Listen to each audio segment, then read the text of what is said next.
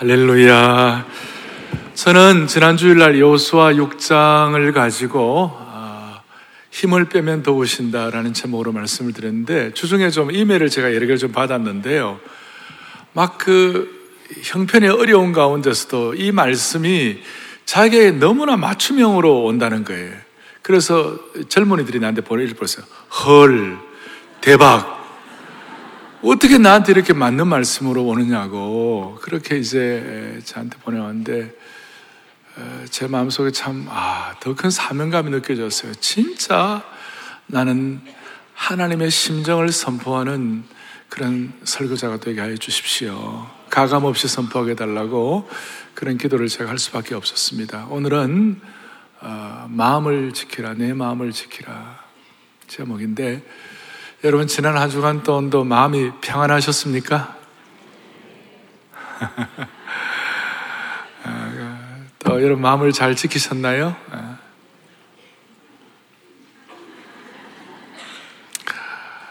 제가 진짜 존경하는 우리 달라스 윌라드라는 영성신학자, 철학자가 있어요. 5년 전에 소천하셨는데 저희 교회도 한번 오셨어요. 제가 그분하고 같이 교제도 그렇게 했는데 달라스 윌라드가 쓴 명저가 있어요. 그 중에 책 중에 하나가 아, 마음의 혁신이라는 책이 있어요. 마음이 뭐라고요? 혁신. 거기 보면 이제 제일 첫 문장이 우리는 마음으로 산다. 무슨 뜻이냐 하면 마음이 우리의 몸을 지배하고 마음이 우리의 삶의 진로를 결정하는 원천이 된다는 것이 마음이 건강하면 웬만한 어려움과 장벽도 이겨낼 수 있지만 아무리 같이 멀쩡해도 마음이 병들거나 마음이 마음이 심약해지면 조그만한 충격에도 사람이 무너지는 것이에요. 그래서 여러분 마음 지키는 것이 얼마나 중요한 것인지 구약에서는 솔로몬이 마음 지키는 것이 생명의 근원이라고 생명의 근원이라. 신약에서는 마음을 지키고 새롭게 하는 것이 하나님의 선하시고 기뻐하시고 완벽하신 뜻을 분별하는 첩경이다 그런 거예요. 마음 지키는 게 얼마나 중요한지. 지난 주간에 어느 기업의 회장이 별세를 했어요. 근데 그가 딸에게 이런 얘기를 한 걸 제가 지상에서 보았어요.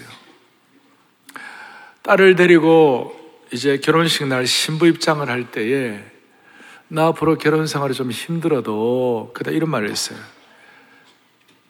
참지만 말고 견뎌보라 그랬어요. 뭐 그게 나는 처음에 무슨 말 참는 거나 견디는 거나 같은 말. 그런데 그 다음 말에 참는 것은 억울하지만 견디는 것은 보람이다 그랬어요. 참는 것은 억울하지만 우리 같으면 말씀을, 말씀 때문에 견디, 말씀을 가지고 견디면 그것이 보람이 되고 사명이 된다는 그런 뜻 아니겠어요? 예. 이거 저에게 제 마음에 와닿았어요. 저는 마음을 지키고 견디는 것은 바로 영적인 강건함을 유지하는 것이라고 생각합니다. 이 영적인 강건함은 무슨 큰 힘으로 유지하는 것이 아니고 내 마음이 온유하고 겸손하면 영적인 강건함을 유지하는 것이에요. 그래서 하나님께서는 모세를 보고 모세의 온유함이 이 지상의 모든 사람보다 더 뛰어났다, 더 승했다 그렇게 했어요. 그래서 모세와 오늘 이 말씀을 기록한 그의 수종 여호수아가 그 지키기 힘든 상황 가운데서도 끝까지 마음을 지켰어. 그래서 마음 지키는 데는 선수가 되었어요. 모세는 특별히 목자의 심정, 심정이라는 게 목자의 마음이죠. 그리고 그의 시종 눈의 아들 여호수아 그 모세, 모세와 모세, 엘리야와 엘리사와 같이 모세와 여호수아 이 관계가 마음 지키는 데는 특별한 사람들이었어요. 사랑하는 교우들이요, 저는 무슨 문제가 있을 때마다 제 마음을 지키기 저는 세 가지 질문을 해요. 첫째, 너 그거 한데 사랑의 마음이 있는가? 사랑의 마음. 여러분, 사랑이 없다면 꿈을 이룬다 해도 뭐가 의미가 있겠어요? 사랑이 없다면 내가 무언가를 성취한다 해도 그 무슨 의미가 있겠어요? 그냥 지나가는 거예요. 그리고 제 마음 지키기 위해서는 너 거기에 감사가 있는가? 그리고 너 거기에 믿음이 있는가? 이게 이제 저는 제 마음을 지키는 쉬운 건 아니지만 그래서 막 이렇게 뭔가 이렇게 힘들 때에도 사랑과 감사와 믿음의 보고를 하게 되면 마음을 어느 정도 지킬 수 있는 은혜를 주시는 줄 믿습니다. 예. 근데 먼저는 마음을 지키기 위해서 먼저 기억해야 할 사실인데 그것이 뭐냐면 우리의 마음이 전쟁터라는 것을 깨달아야 돼요. 여러분, 영적 전쟁의 가장 심각한 장소가 어딜까요? 요 오른 귀와 왼쪽 사회에 있는 요 생각과 마음이에요. 요 오른 천사와 왼쪽 마귀 사이에 있잖아요. 요, 요, 요 사이에. 여기가 전쟁터예요, 전쟁터.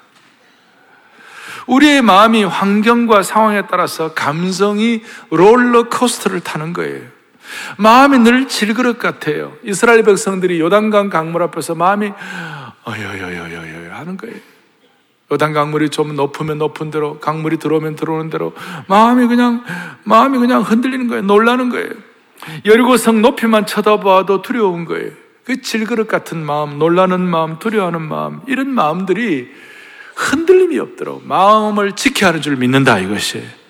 그래서 오늘 이 여리고성 공략이라는 것은 마음 지키지 않으면 이건 공작 못하는 거예요. 그래서 하나님은 마음을 지킨 데 선수였던 이 여호수아에게 앞에 6장 앞에 1장에서 너는 마음을 강하게 하고 마음을 담대하게 하고 너는 마음이 두려워하지 말고 놀라지 말라요. 그가 마음을 강하게 하고 마음을 담대하게 하고 마음을 두려워하지 말고 마음을 놀라지 말라. 마음이 전쟁터라는 사실을 모르는 사람과 아는 사람의 차이가 있어요. 그것이 뭐냐면 마음이 전쟁터임을 모르는 사람은 무기 없이 무기 없이 그냥 총알이 빗발치고 포탄이 퍼부어지는 곳에 지나가는 사람과 거기 나가는 사람과 똑같아요. 전쟁을 하는데 무기 없이 어떻게 갑니까? 그런 사람 백전백패할 수밖에 없어요. 그래서 오늘 저와 여러분들이 영적인 무기를 부착하고 우리가 마음을 지키면서 우리 앞에 있는 예루고성을 무너뜨릴 수 있기를 바랍니다. 본문 16절에 보니까 이런 내용이 나와 있습니다. 여리고성 마지막 날 7일째에 일곱 바퀴를 돌라. 그리고 외치라 할 때 외치라 그랬습니다. 매일 하루에 한 바퀴씩 돌고 마지막 날 일곱 바퀴, 총 13바퀴를 돌라는 것이에요. 그러니까 지난 주일 날 힘 빼고 침묵으로 행진하면서 침묵한다고 그래서 그냥 가만 누워 있는 것이 아니라 순종하고 행진하는 겁니다. 근데 계속 행진하게 하지는 않으세요? 계속 우리 힘들게 하진 않으세요? 계속 힘 빼라고 하지 않으세요? 어느 순간 하나님의 타이밍이 딱 되면 하나님의 시간이 딱 되면 외치라라고 할 날이 올 거예요. 그것이 열세 바퀴를 돌고 하라는 것이에요. 근데 문제는 많은 사람들이 열 바퀴를 돌아도 해결 안 되고 열한 바퀴를 돌아도 해결 안 되니까 열두 바퀴쯤 돼 가지고 그냥 멈추는 사람이 있다는 것이 그게 너무 안타깝다는 것이에요. 총 열두 바퀴만 돌고 그만두는 사람에 대해서 주석학자 알란 레드파스는 레드파스는 뭐라고 얘기하느냐? 많은 사람들이 기도 응답을 받지 못하는 이유가 뭐냐면 개인의 여리고를 정복할 때에 열두 바퀴까지만 돌고 멈추기 때문이다 그랬어요. 열두 바퀴까지. 한 바퀴만 더 돌면 되는데. 열세 바퀴가 돌면 여리고가 무너질 터인데 열두 바퀴까지 아, 일이 안 일어나니까 그냥 열두 바퀴째 멈추고 있는 것이에요. 이것은 마치 100도가 되면 물이 끓을 텐데 99도가 되면 99도까지 겉에서는 표가 안 나니까 98도, 99도까지 갔다가 나머지 1도의 순종이 없어가지고 100도가 못 되어서 끓지 못하는 그런 일들이 있는 거와 똑같아요. 너무너무 안타까운 일이에요. 그래서 제가 용어를 붙여봤어요. 영적인 임계점이다, 임계점. 이게 임계점을 돌파하지를 못하니까 여리고성이 무너지지 않는 거예요. 따라서 첫 번째 오늘 생각할 것은 집중력 있는 기도를 통하여 임계점을 돌파하는 것이 마음을 지키는 것이에요. 마음을 지켜. 다시요. 집중력 있는 기도를 뭘 돌파해야 한다고요? 임계점을 돌파해야 물리학에서는 임계점을 뭐라고 하느냐? 액체가 기체로 변하는 지점을 임계점이라고 합니다. 그러니까 어떤 새로운 돌파 지점을 임계점이라고 말하는 것이에요. 그래서 신앙적인 의미에서 임계점을 돌파한다. 우리 영적으로 임계점을 돌파한다가 어떤 뜻이에요? 아브라함 같은 경우 마지막 하나밖에 없는 그 아들을 이삭을 바치라고 그랬을 때 이삭을 바칠까 말까 바칠까 말까 하다가 모리아 산상에서 이삭을 바치는 그 순간 아브라함의 신앙의 임계점을 돌파하는 것이에요. 엘리야 보고 기도하라고 그랬는데 여섯 번째까지 무릎을 꿇고 기도해도 아무런 흔적이 나오잖아요. 그런데 일곱 번째 기도하면서 응답에 조그마한 조각 그룹이 나타나는 그 현상이 바로 임계점을 돌파하는 것이에요. 베드로는 밤이 맞도록 수고하여 밤이 맞도록 한 마리 고기를 못 잡았지만 자기가 볼 때 아침에 예수님께서 어, 그물을 내리라 할 때 깊은 데서 그물을 내리라 깊은 데 가면 고기가 없는데 아침에는 정오에는 없는데 그러나 예수님 말씀을 순종해 가지고 깊은 데 가서 그물을 내리는 그 순간이 베드로에게는 임계점을 돌파하는 것이에요. 바울은 살 소망까지 끊어지고 환란을 통하여 너무너무 고통스러운 환경 가운데서도 마지막 하나님을 의지하는 그 순간 그때가 하나님에 대한 신뢰의 임계점을 돌파하는 것이에요. 자, 이렇게 말씀을 드리면 이 사람들이야 아브라함이야 바울이야 뭐 엘리야 이런 사람들은 위대한 신앙의 선배들이지만 평범한 사람들이 어떻게 임계점을 돌파하겠는가? 그런 거 아니에요, 여러분? 마게도냐 지역에는 마게도냐 교회 바울이 뭐라고 얘기했어요? 너희들은 너희들은 진짜 임계점을 돌파했다. 마게도냐 교회 성도들 평범한 성도들에게 환란의 많은 시련 가운데서도 너희들은 넘치는 기쁨이 있었다. 그게 임계점 돌파예요. 극심한 가난 가운데서도 풍성한 연보를 넘치도록 했다. 임계점 돌파하는 것이. 마게도냐 교우들은 평범한 그리스도인들이었지만 임계점을 돌파하는 거예요. 오늘 우리가 온 성도들이, 오늘 예배를 드리는 성도들이 아브라함처럼, 엘리야처럼, 베드로처럼, 바울처럼, 마게도냐 교우들처럼 신앙의 임계점을 돌파할 수 있는 능력을 주시기 바랍니다. 요즘 저희들은 감사 보고 기도회를 하고 있습니다. 참으로 어떤 면에서 전력 투구의 기도를 하고 있습니다. 제가 볼 때 신앙의 임계점을 돌파하는 기도인 줄로 믿는다 이거예요. 주님은 우리의 기도가 차기까지 기다리시는 것이 아닌가 그런 생각을 하는 거예요. 여러분들과 저의 기도가 어디까지 가야 될까요? 어디까지 가면 기도가 찼다고 말할 수 있을까요? 어떤 여행사가 너 어디까지 가봤니? 이런 광고 문안이 있어요. 우리가 어디까지 가면 좋을까요? 사라의 교회 모든 성도들은 기도의 임계점을 돌파하기를 원하는 것이에요. 사도행전 16장에 보면 몰매를 맞은 바울과 신라가 깊은 지하 감옥에 내어 팽개침을 당했습니다. 두 사람 몸이 찢어지고 피가 나고 상처투성이었어요. 그 가운데서도 한탄하거나 그 다음에 원망하지 아니하고 침묵하면서 침묵하면서 불평과 적은 신음소리도 내지 아니했어요. 그 순간 집중력이 기도하면서 어느 임계점을 돌파하니까 갑자기 바울과 신라 입에서 찬양 기도가 터져 나온 줄 믿으시기 바랍니다. 찬양 기도가 막 터져 나왔어요. 환란과 핍박 중에도 성도는 신앙 지켰네. 주의 용사된 나에게 기도 용사된 나에게 주의 일을 맡겨 주옵소서. 모든 시선을 주님께만 두고 주님께 내 마음이 집중하기를 원합니다. 찬양기도가 막 터져 나오는 거예요. 오늘 저는 우리 회중 찬양할 때 이 죄인을 완전케 하옵시고 내 마음속에 거하심 원합니다. 그 상하신 발 앞에 엎드려서 날 깨끗게 하심을 비옵니다.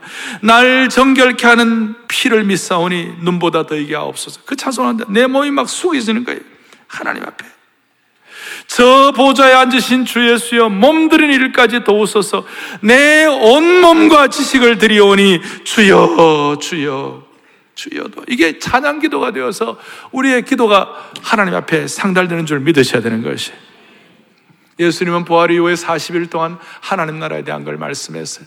아마 30일쯤 들은 사람들은 마지막 40일째까지 임계점에 하나님 나라의 그걸 못 깨달았을지 몰라요. 마지막 40일째 되었을 때 예수님 뭐라고 말씀하셨나요? 오직 성령이 너희가 임하시면 너희가 권능을 받을 테니까 예루살렘과 유대와 사마리아 땅까지 내 증인이 될 테니까 여기 예루살렘 성에서 기다리라 그랬어요.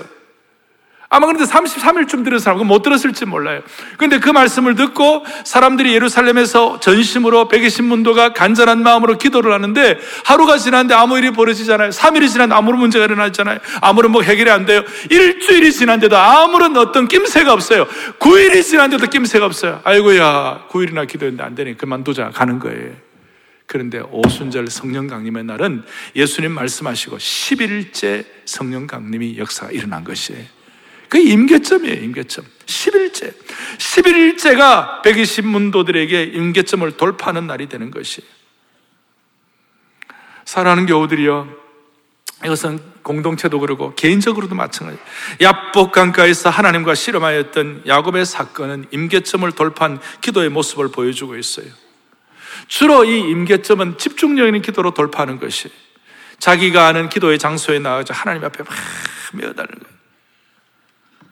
근데 문제는 이렇게 집중적으로 기도하려고 하는데 밤새도록 기도하는데 야곱 같은 경우에는 밤새도록 야복강가에서 기도하는데 결과가 뭐냐 환도뼈가 위골되었어요. 허벅지 관절이 탈골이 되어 버렸어요. 그러니 허벅지 관절이 환도뼈가 탈골이 되었으니 어떻게 무릎을 꿇을 수가 있겠어요? 어떻게 무릎을 꿇고 기도할 수가 있겠어요? 기도하기 어려운 상황이 온 것이에요. 그런데 많은 사람들은 이, 이, 이 단계에서 포기하는 거예요. 기도를 하지 않은 거 아니에요? 기도 열심을 내었어요. 밤새워서 기도하는 거예요. 대단한 거예요. 그런데 현상은 뭐냐면 내 상황은 내 인생의 허벅지의 관절이 탈골될 정도로 환도뼈가 위골될 정도로 더 이상 움직이기조차 힘든 상황이 될 때가 있는 것이. 그때에 아이고야 이거 이제 하나님의 뜻이 아닌가 보다. 이것은 더 이상 기도하는 것도 이제 안 되나 보다. 이렇게 생각하고 기도를 멈출 때가 있는 거예요. 그것이 바로 98도, 99도까지 간 것이고 그것이 바로 12바퀴째 간 것이고 그것이 바로 아홉 날까지 가는 거예요. 그런데 임계점을 돌파하는 기도는 허벅지 관절이 탈골되는 그 순간에 야곱처럼 하나님 나는 다른 길이 없습니다. 나는 하나님이 안 도와주시면 나는 다른 길이 없습니다. 진짜 축복은 하나님께로만 비롯되는 것인 줄 아오니 주님의 진정한 축복을 주시기 전까지는 나는 어떻게 할 수가 없사오니 나는 주님께 매어 달릴 수밖에 없습니다. 그리고 끝까지 하나님 붙잡고 기도를 멈추지 않는 것이 이게 여러분들 임계점 돌파인 줄 믿으셔야 되는 것이 야곱이 환도뼈가 탈골된 상태에서도 하나님만을 붙잡았던 임계점을 돌파하는 이유가 무엇입니까? 다른 길이 없어요. 하나님만이 우리 인생의 향방을 결정할 수 있는 분임을 믿었기 때문에 그런 것이. 다른 길이 없어요. 여러분 한번 정말 진지하게 우리가 질문을 주고받아 보십시다. 진정으로 진짜 우리가 한번 질문을 주고받으십시다.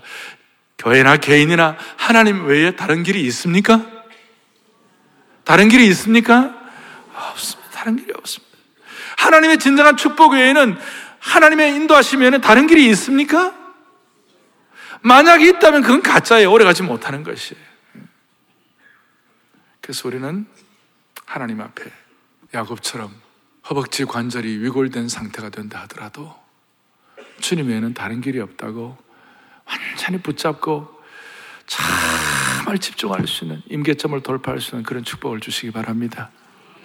그런 차원에서 우리는 주님밖에 다른, 다른 길이 없는 그 상황, 그 장소, 그 환경이 내 인생의 임계점이에요.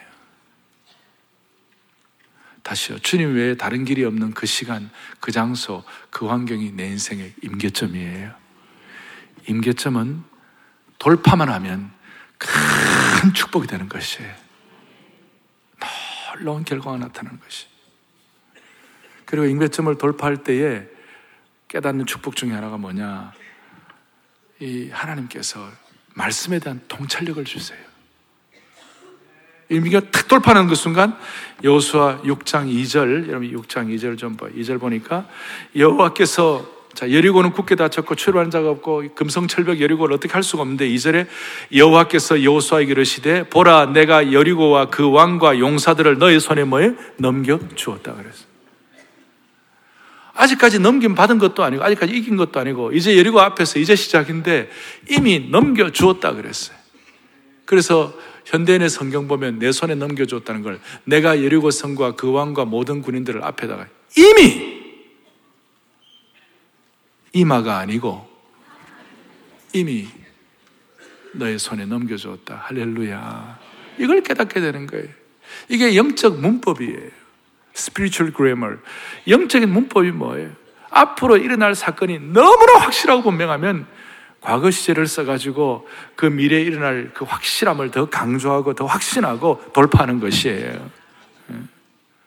그래서 그 결과가 무엇입니까? 20절. 20절은 중요하니까 다시 한번 크게 합독하겠습니다. 이에 백성은 외치고 제사장들은 나팔을 불매 백성이 나팔 소리를 들을 때 크게 소리질러 외치니 성벽이 무너져 내린지라 백성이 각기 앞으로 나아가 그 성에 들어가서 그 성을 점령하니라. 아멘, 아멘, 아멘. 여러분 집중력 있는 기도를 통하여 임계점을 돌파함으로 우리 앞에 있는 여리고성이 무너지기를 바랍니다. 두 번째로는 두 번째로는 여러분들 하나 생각할 것 있어요. 제가 질문하겠습니다. 이스라엘 백성이 여리고성에 들어간 후에 성벽이 무너졌습니까? 아니면 성벽이 무너지고 난 다음에 이스라엘 백성이 들어갔습니까? 시차가 중요해요. 성벽이 먼저 무너지고 난 다음에 이스라엘 백성들이 들어간 것이에요. 그러면 성벽은 누가 무너뜨렸어요? 이스라엘 백성들의 능력으로 무너뜨린 거예요? 아니면 하나님께서 무너뜨린 거예요? 조금 더 우리가 쉽게 설명하면 지상군, 보병군이 가가지고 무너뜨린 것이 아니라 천상군, 하나님의 천사가 먼저가 무너뜨려 버린 것이에요. 외치라는 그 순간 하나님의 천상군이 무너뜨려 버린 것인 거예요. 그래서 중요한 것은 하나님의 천상군을 보내주신다고 믿어야 우리의 마음이 지켜지는 것이에요. 우리의 인생의 지상군이 아니라 하나님의 천상군을 믿기를 바라는 것이 지상군이 아니라 천상군을 보내주신 하나님을 찬양하기를 바라는 것이 반지의 제왕이라는 영화가 있죠. 그 마지막에 보면 그 그냥 그 악랄한 귀신 군대들 여러분 보셨어요? 진짜 덜 생겼어요. 못되게 생기고 끔찍하게 생기고 그 악령들 그, 그, 그, 그, 그 귀신 그런 얼굴들 있잖아요. 그막 그냥 막 극악하게 생기고 그 좀비 같은 얼굴들 있잖아요. 근데 그걸 나중에 어떻게 무너뜨립니까? 나중에 그 대군이 왔을 때 어떻게 합니까? 나무가 막, 나, 나무들이 막 이런 나가고 말이죠. 그 다음에 그냥 신적인 어떤 개입을 통해 막 이겨내는 것이에요. 우리의 천상군은, 우리를 도우시는 천상군은 반지의 제왕에 나오는 그보다 더 강력한 것이에요. 더 강력. 우리는 몰라서 그렇죠. 우리가 실감을 못해서 그렇죠. 반지의 제왕과는 비교가 안 되는 하나님의 친위대, 하나님의 특수부대, 전상 군대를 준비해 주셔가지고 필요한 것들은 우르륵 하고 무너지도록 만들어 주 주님을 찬양합니다. 주님의 군대가 대신 싸워주는 거예요. 우리가 집중력 있는 기도를 하지만 어떨 때는 우리 힘만으로 부족하니까 하나님의 직접적 신적 개입을 통하여 하나님께서는 천상군을 보내주시는 줄 믿으셔야 되는 것이. 여호수아의 6장까지 보면 큰 하나님의 신적 개입의 두 가지 사건이 있어요. 첫째는 요단강 사건이에요. 요단강을 건널 때에 어떻게 했습니까? 거기에 무슨 다리를 놓고 공병대가 가가지고 뭔가 이 삽다리를 놓고 뭐 이렇게 해가지고 그렇게 건넌 것이 아니에요. 하나님께서 개입하셔서 건너게 하신 것이에요. 예루고 성도 마찬가지예요. 무슨 공성대, 성벽, 무슨 타격대 이렇게 해가지고 막 작전을 세워 한 거예요. 하나님이 하신 거예요. 그래서 이스라엘 백성들은 이것이 하나의 좋은 예화가 되어가지고 이스라엘의 이스라엘 백성을 하나님의 백성이라고 그러고 하나님의 친백성이라고 그러고 또 하나님의 선택된 백성이라고 그러는데 출애굽기 23장에 보면 하나님이 자주자주 말씀하시는 것이 뭐냐? 하나님의 언약의 백성들에 관해서는 하나님 어떻게 하시느냐? 먼저 하나님이 앞서 가시겠다. 출애굽기 23장 20절, 20절에 내가 사자를 너희 앞서 보내서 길에서 너를 보호하겠다 그래서 그 다음에 출애기 23장 23절에 보면 내 사자가 너 앞에 가가지고 가난 칠족석을 멸하겠다 그러겠어요. 그 다음 출애기 23장 27절에 보니까 내가 내 위험을 하나님의 거룩한 두려움을 앞서 보내가지고 백성들의 마음을 갖다가 탁 잡아버리겠다. 23장 28절에 보니까 심지어 내가 왕벌을 너 앞에 보내리니 그 벌이 희위 족속과 족속들을 쫓아내리라. 할렐루야. 하나님이 앞서 인다. 그러니까 하나님이 천상문을 보낸다 그 뜻이. 하나님은 내가 일하기 전에 먼저 하나님의 천상군을 통해 일하시는 역사를 일으켜 주시는 것입니다. 예. 우리 온 개인과 우리 온 공동체에 하나님이 천상군을 보내셔서 깨끗이 해결하는 축복이 있기를 바랍니다. 이제 제가 정리를 좀 하려고 합니다. 중요한 정리는 임계점을 기도의 임계점을 돌파함으로 하나님께서 마음 지키게 하시고 그 다음에 하나님께서 우리를 천상군 보내셔서 하나님 마음 지키게 하시는데 결과적으로는 이, 이 마음 지키는 정말 우리의 역할 모델이 하나 있어요. 이분이 누구냐? 여호수아예요. 여호수아는 마음을 지킨 역할 모델이었어요. 여호수아는 마음을 지키지 못할 환경이 많았어요. 여호수아의 어떤 생애를 3대로 나누는데 먼저는 애굽에서 노예 생활할 때가 있었어요. 노예 생활할 때 얼마나 힘들었겠어요? 채찍질 받고 애굽 사람들의 원한과 불평이 있을 수밖에 없는 그런 열악한 환경이었어요. 그럼에도 불구하고 노예 생활할 때도 여호수아는 마음을 지켰어요. 노예 생활하면서도 마음을 보호했어요. 남으로부터 받은 상처 때문에 쓴뿌리나 과거의 상처 때문에 마음의 노예가 되지 않았어요. 노예 생활하면서도 마음은 자유로웠어요. 그런데 어떤 사람은 자유로운 인생을 살지만 마음이 노예처럼 쓴뿌리, 그 다음에 마음의 상처 이런 것 때문에 꼼짝도 못하는 노예 같은 삶을 사는 사람들이 있어요. 노예 환경 가운데서도 사명을 가지고 아까 처음 말한 대로 참지 않고 견뎠어요. 노예의 상처 때문에 우울증이나 분노의 삶을 살지 않았어요.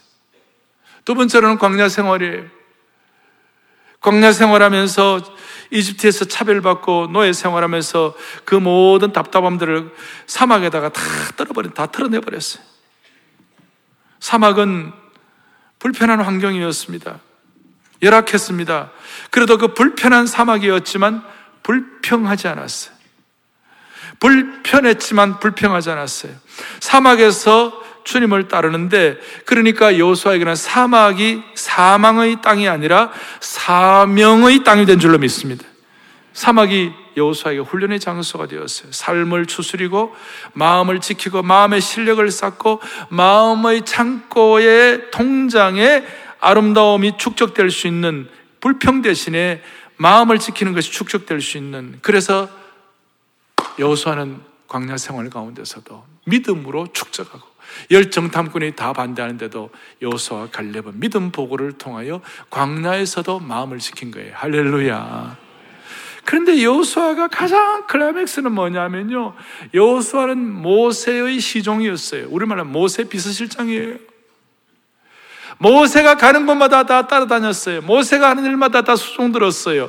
그러면서 모세가 마음 지키면서 모세의 어떤 그 귀한 사역의 키가 뭘까? 모세의 힘의 원천은 뭘까? 모세는 어떻게 끝까지 마음을 지킬까?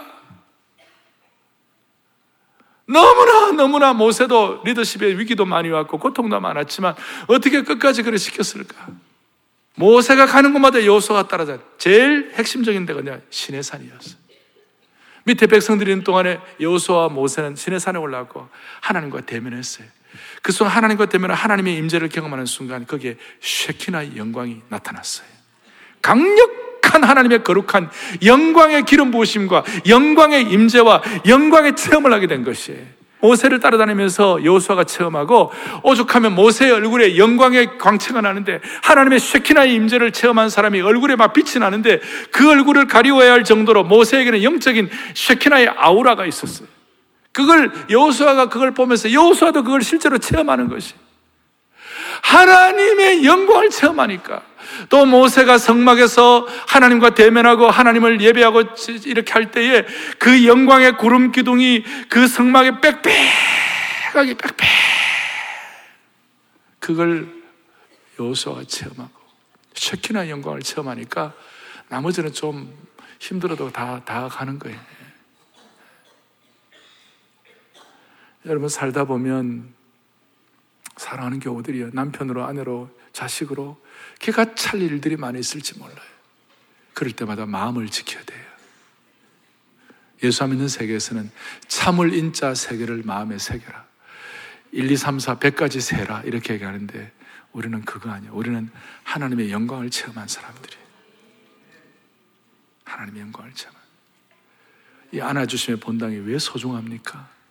여기는 하나님의 영광을 체험하는 장소예요. 그래서 이 시간을 이어가지고 주일을 예배 드리고 우리가 주님 앞에 주 예수님 내 마음에 오사 날 붙들어 주시고 이런 찬양을 하고 온갖 시선을 주님께 드린다. 이거 하는 동안에 여러분들 하나님의 쉐키나 영광을 이 땅에서도 예고편으로 좀 맛보는 것이에요. 그러니까 이, 이 순간이 어떤 투자보다도 가치 있는 시간이에요. 하나님의 영광을 참 내 마음을 지키는 거예요. 내 마음을 지키면 마음으로 여러분 승리할 수가 있는 것이에요. 그리고 우리 앞에 여리고가 무너지는 것이에요. 말씀을 정리하겠습니다. 여러분 앞에 있는 여리고가 뭐예요? 뭐가 여리고예요?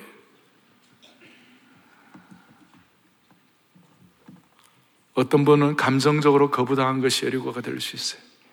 과거에 학대받은 것이 여리고가 될 수 있어요. 가정 파탄이 여리고가 될 수 있어요. 습관적인 죄성과 악한 중독 등이 여리고가 될 수가 있어요. 공동체 위기가 여리고가 될 수 있어요. 우리 민족적으로는 뭐가 여리고예요? 제가 볼 때 북한의 핵 문제가 여리고예요. 사회적으로는 뭐가 여리고예요? 이 사회적인 극단적인 양극 간의 갈등 이게 여리고예요. 그리고 이 땅에 요즘 세속가 일어나고 온갖 타락한 이거 여리고가 될 수 있어요. 이런 여리고가 될, 있을 때는 어떻게 해요? 많은 사람들이 여리고에 대해서 이런 반응을 이렇게 해요. 여리고성을 쳐다보고 너무 겁이 나가지고 이거 해결 안 돼요. 도망가는 사람들이 도망가는 도망가는 종류가 있고 여리고성을 해결 보니까 이게 도저히 어떻게 안 되니까 울면서 우울증 걸리는 사람이 있어요. 어떤 분들이 여리고성 쳐다보면서 화가 막 나는 거예요. 누가 내 앞에 여리고성을 세웠냐고. 막 화를 내는 분들이 있어요. 화병 나는 거예요. 그 여리고성을 딱 보면서 야 나름대로 머리를 굴리는 거예요.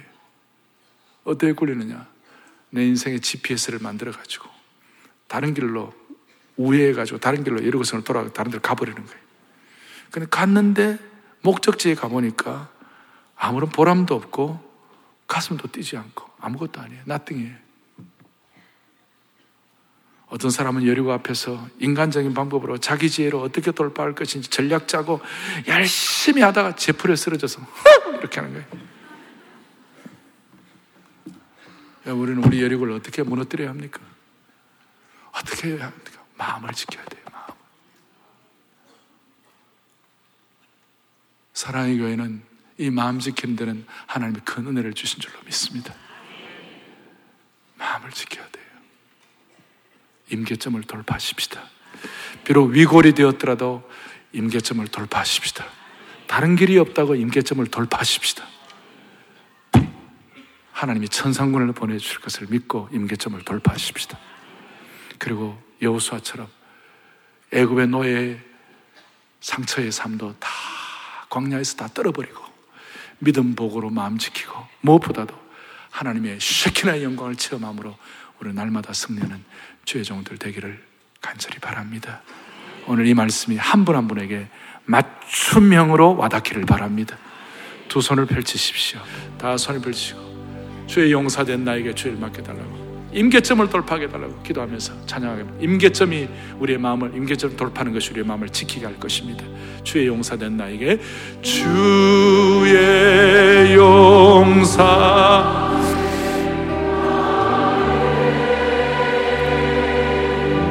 주의 일 맡기소서. 주의 일 맡 임계점을 돌파하는 찬양을 하십시다. 기도 용사된 나에게 기도 나에게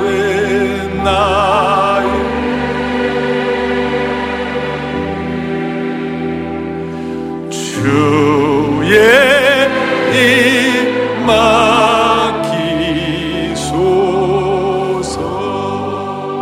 믿음 용사된 나에게 믿음 용사 된 나의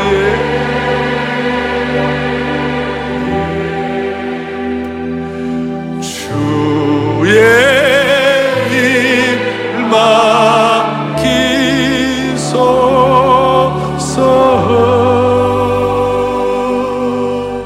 가슴에 손을 얹고 기도하겠습니다. 살아계신 하나님 아버지 오늘 이 찬양 기도가 임계점을 돌파하게 하는 기도인 줄 믿습니다. 주여 오늘 선한 목자 되신 하나님께서 오늘 우리에게 꼭 필요한 맞춤형 말씀을 주신 줄로 믿습니다. 우리 앞에 떡 버티고 서 있는 여리고를 두려워하거나 화를 내거나 겁을 내지 말고 기도의 집중력을 통하여 임계점을 돌파하게 하여 주시옵소서. 야곱처럼 기도하다가 환도뼈가 위골되는 한이 있더라도 임계점을 돌파할 수 있는 집중력을 허락하여 주시기를 원합니다. 이런 기도를 통하여 하나님이 먼저 싸워주시는 우리 인생과 우리 공동체의 천상군들과 천사들을 경험하게 하여 주시옵소서. 이제 우리 앞에 예리고가 무너졌을 때 주님의 이름만이 영광을 거두는 놀라운 차원을 경험하게 해 주시기를 소망합니다. 우리의 이런 마음 지키는 것이 특별히 쇠키나 영광을 통하여 계속 지속될 수 있도록 이 안아주시며 본당의 예배가 그렇게 되도록 은혜 주실 것을 믿사오며 우리 주 예수 그리스도를 받들어 간절히 기도 올리옵나이다. 아멘.